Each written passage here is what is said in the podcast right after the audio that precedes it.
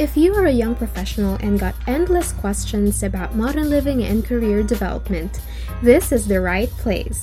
My name is Trish, and welcome to Ask Trishy Podcast. There are many reasons why people develop mental health conditions. Genetics, biology, lifestyle, traumatic life events, or environmental injustice can all play a major role. But regardless of the reason, mental health conditions are real health problems. Stigmatization of mental illness isn't something new. Marginalization of people with mental illness has been going on in our society for a long time. In this episode, we will be shedding light to the notions of mental illness and how we should not neglect it. My guest for today is someone close to my heart. It took me a long time to finally convince her to guest my show. She is a mental health advocate, a promising author of Adulting as We Do Not Know It. She also gained experience in life sciences, pharmaceutical, and biotech industries. Ladies and gentlemen, I would like to introduce my sister, Miss Rina Ramirez. Hello, Rina. How are you doing? Hi, Ate. I'm good. How about you? Well, as you know, I'm doing very great and i'm happy that you said yes to this i'm very excited we will be that we will be talking about something that is very timely in our season we're mm-hmm. in a mm-hmm. pandemic and as you know that there is um, a rising he- he- mental health cases nowadays mm-hmm. but before we get started to that topic i wanted to of course ask you first what were the challenges mentally professionally and emotionally that you encountered during this season Okay, well, um, there are three challenges that I have faced during the pandemic. Unang-una is work.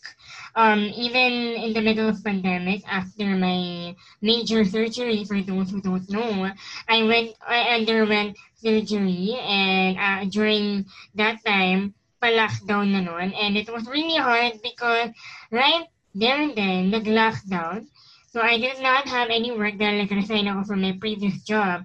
And so it took me a while before I got in. Got, I got accepted once again. Mm-hmm. So, thankfully naman na natanggap ako. But, um, hindi biro ang maghanap dahil for maraming businesses na ang nag-close, maraming mga tao na retrench.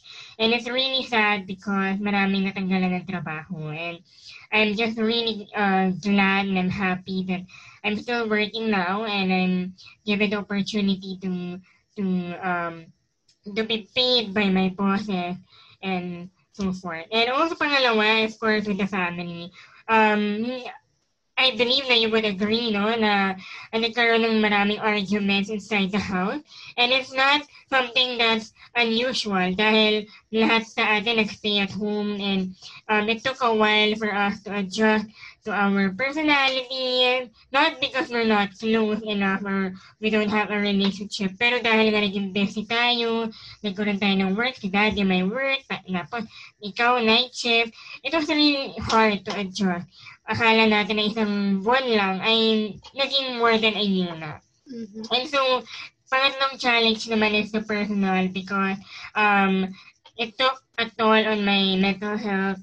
Uh, Siyempre, nahiwalay tayo sa mga friends natin, nagkaroon tayo ng isolation. It was really hard to process and we shared the same grief as, um, as a people and as a nation also. Yes, that's totally right. Even I had a hard time also coping mm-hmm. with the, with the sudden shift in our environment, in our society. Mm-hmm. That suddenly we're all in a lockdown.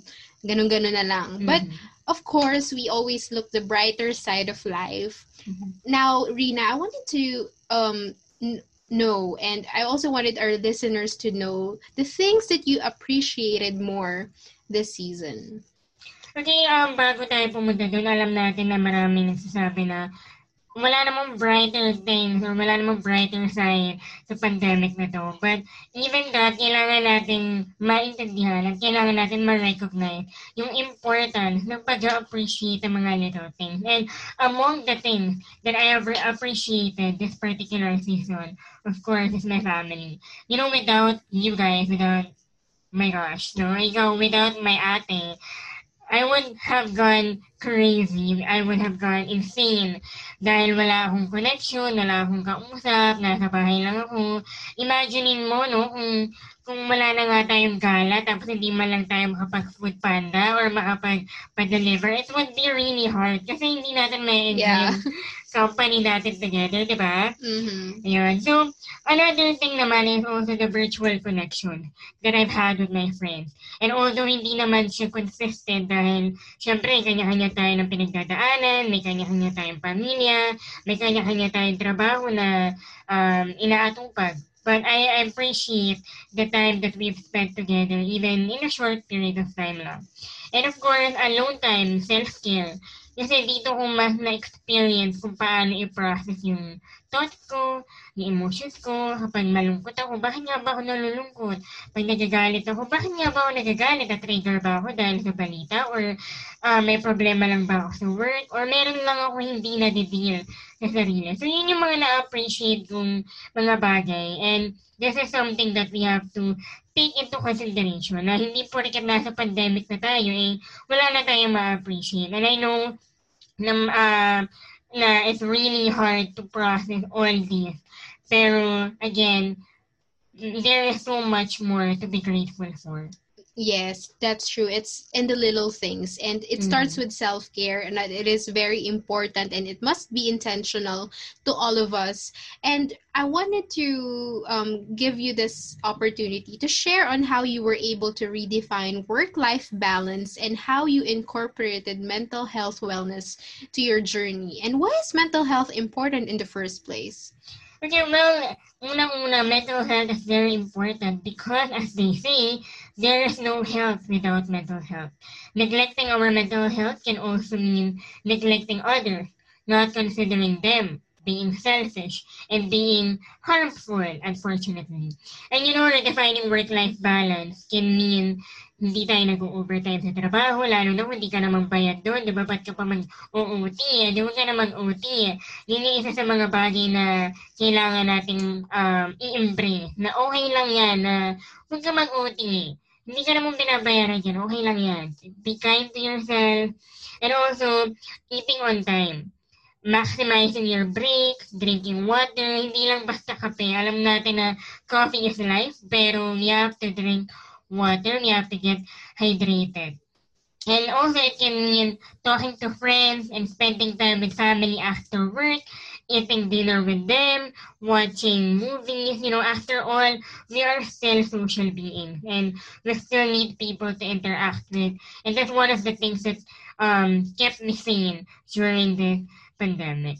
Mm-hmm. That's great to hear, Rina. You know what? Just wanted to share then, uh, a big part of that economic burden is the loss of income due to unemployment. Mm-hmm. It is mm-hmm. obvious that a lot of people in our country have lost their jobs because of COVID. And the true costs maybe even be higher when you consider how mental illness ups the risk for things like depression, cardiovascular disease, mm-hmm. respiratory disease, and diabetes. So, Rina, how being aware of your mental health helped you better professionally? I, I wanted to give you this opportunity to raise more awareness to young professionals. You know, I just want to um, emphasize also yung sinabi mo before I answer your question, no? Um, I know that a lot of people lost their jobs and it has caused them to to lose finances or even have depression and anxiety because breadwinners sila sa family. And I'm really sorry, and if you're listening to this, I'm really sorry that it happened to you, that you lost your job. But I hope, in high hopes also, that you will find the opportunity to work um, with uh, with a humane salary and with a good boss and I pray also na magkaroon din tayo ng peace of mind that even while we are waiting, um, we are being transformed to better people. And to answer your question, ate, no, how, how am I, uh, being, how aware am I of my mental health para makatulong sa akin professionally? First of all, being aware of my triggers or of your triggers, our stress tendencies can be of help in working excellently as a young professional. Kasi syempre, kapag hindi tayo aware sa mga triggers natin, kapag hindi tayo aware na kapag nasagad na yung pagod natin, eh, baka maka-apekto na to sa work ethic natin, sa output natin, and even yung interaction natin with other people. Kahit sabihin mong virtually lang yan. Um, being aware of that, you have to identify na ah, okay, napapagod ako sa ganitong bagay, hindi ako pwedeng maraming trabaho, I have to take one day at a time, one task at a time, and pag yun na-identify mo na and you establish that, don't feel bad to take a leave sometimes. Kasi, you know, we all need the rest. And, you know, our lives are now different from usual. Kailangan natin magpahinga minsan. And, it's not bad. It's not bad that we take a leave. Or sabihin mo na hindi ka pa regular at hindi at wala ka pang benefits to take a leave. Ang masasabi ko lang, maximize your weekend, maximize your breaks, you know, eat well, drink water. Kasi ito yung mga basic things na usually na kinakalimutan natin gawin. So, I hope na itong mga basic things na to, yung mga fundamentals na to, can help you be a better professional. Para naman, di ba, matuwa naman yung mga boss natin sa mga output natin. Yes, that's totally right. Okay, so um, as we all know, um, you mentioned the stigma. It really is clear that addressing stigma is critical for both the workforce resilience and economic stability. So, Rina, can you please share some of your tips on how to deal with mental health stigma, especially now na, na para pabalik na tayo sa office anytime siguro early next year. So, uh, give please give some tips on how we would be able to deal and um, pace ourselves smoothly as this transition comes soon. Alam mo, simple lang naman yan, no? in order for us to break the mental health stigma, even though na it's been a long, long time na meron pa rin stigma around this subject, is to share your stories with friends and family. And, you know, breaking the stigma does not mean you have to be an advocate or a psychology graduate or a mental health professional para lang ma-break natin yung stigma. Pero sharing your stories, talking about it, being able to open up to people close to you can help us break the stigma. Kasi after all, stress, fatigue, burnout, grief, sadness are all something we address in this field. So, hindi siya kailangan maging disorder para ma-raise natin yung awareness. Pero even in the basic things, kailangan natin siyang pag-usapan because this is important. Our emotions are important. Our thoughts are important and we are all valid at some point, at one point or the other. Yes, that is well said. Well, kapatid nga talaga hata. Ang galing mo doon. Wow. okay, so before we end this episode, uh, Rina, can you give us, you know, your final message to the audience Okay, my final message to you guys is we are all work in progress and doing our best is not linear. Our healing is not linear. It's okay. Okay lang yan. Be kind to yourself. If you if you feel like you did not good enough today, there is still tomorrow. And that's okay because you know that's the gift of tomorrow. That's the gift of being in the everyday life. So, be kind to yourself. We are all works in progress. And dadating tayo dyan sa mga pangarap natin, sa mga goals natin sa buhay. So, you don't be harsh so much. So, yeah, that's my final message to, to the audience listening to this.